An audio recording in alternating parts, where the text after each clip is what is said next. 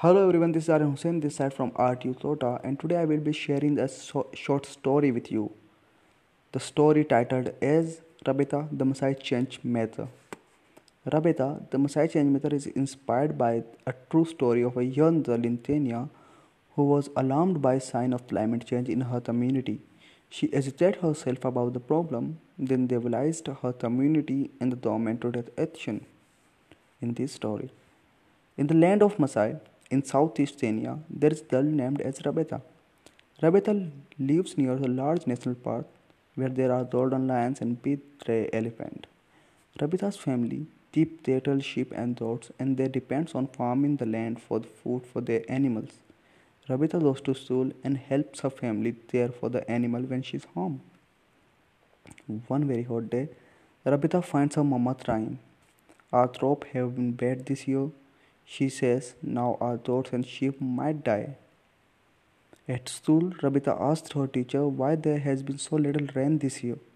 We have had many days without rain, asked her teacher.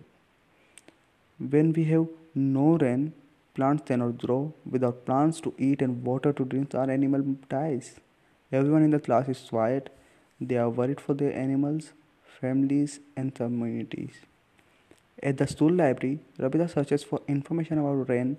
What she learns is difficult. The whole world is getting hotter.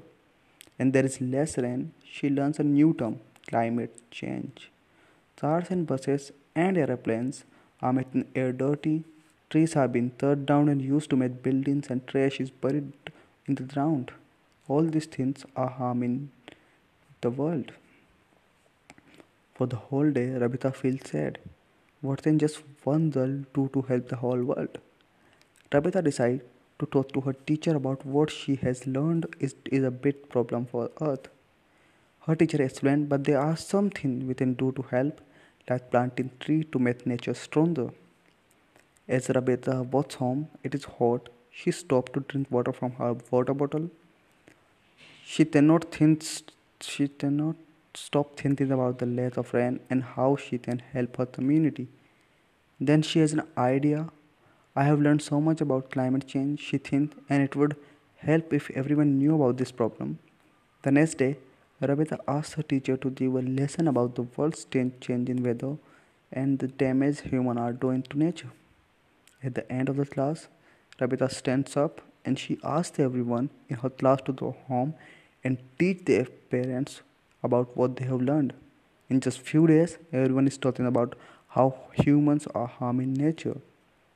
One day, the elder hold a meeting to talk with Rabita about what can be done to help nature. The elder shukas are bright red and they have many bracelets on their heads and wrists. The problem they face is so big and most of the harm to nature is happening in big cities, far away from their community. So they decided, let's write a letter to President of Kenya. One elder says he needs to know that we cannot live with no rain. Then maybe he will make changes to our laws to stop harming nature. Rabita takes the letter and share it with her classmate. They each ask their family to sign their name at the bottom to show their support.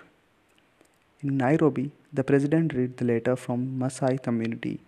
He has had many letters from other parts of the country. I need to help Kenya protect nature, he thinks. In the Masai community, everyone agrees to plant a tree outside their home. Rabeta and her mother digs the hole together and puts the seed in the soil. At Rabita's school, the headmaster talks to all the students. They ask Rabita to stand in the front. Protecting the environment is big job and everyone in the world has to help, the principal says. But we would like to thank Rabita especially for helping us learn and make a change. Imagine if we all helped in our community. Rabita is so happy. She already is thinking about what she and her friends can do next to help nature and her community.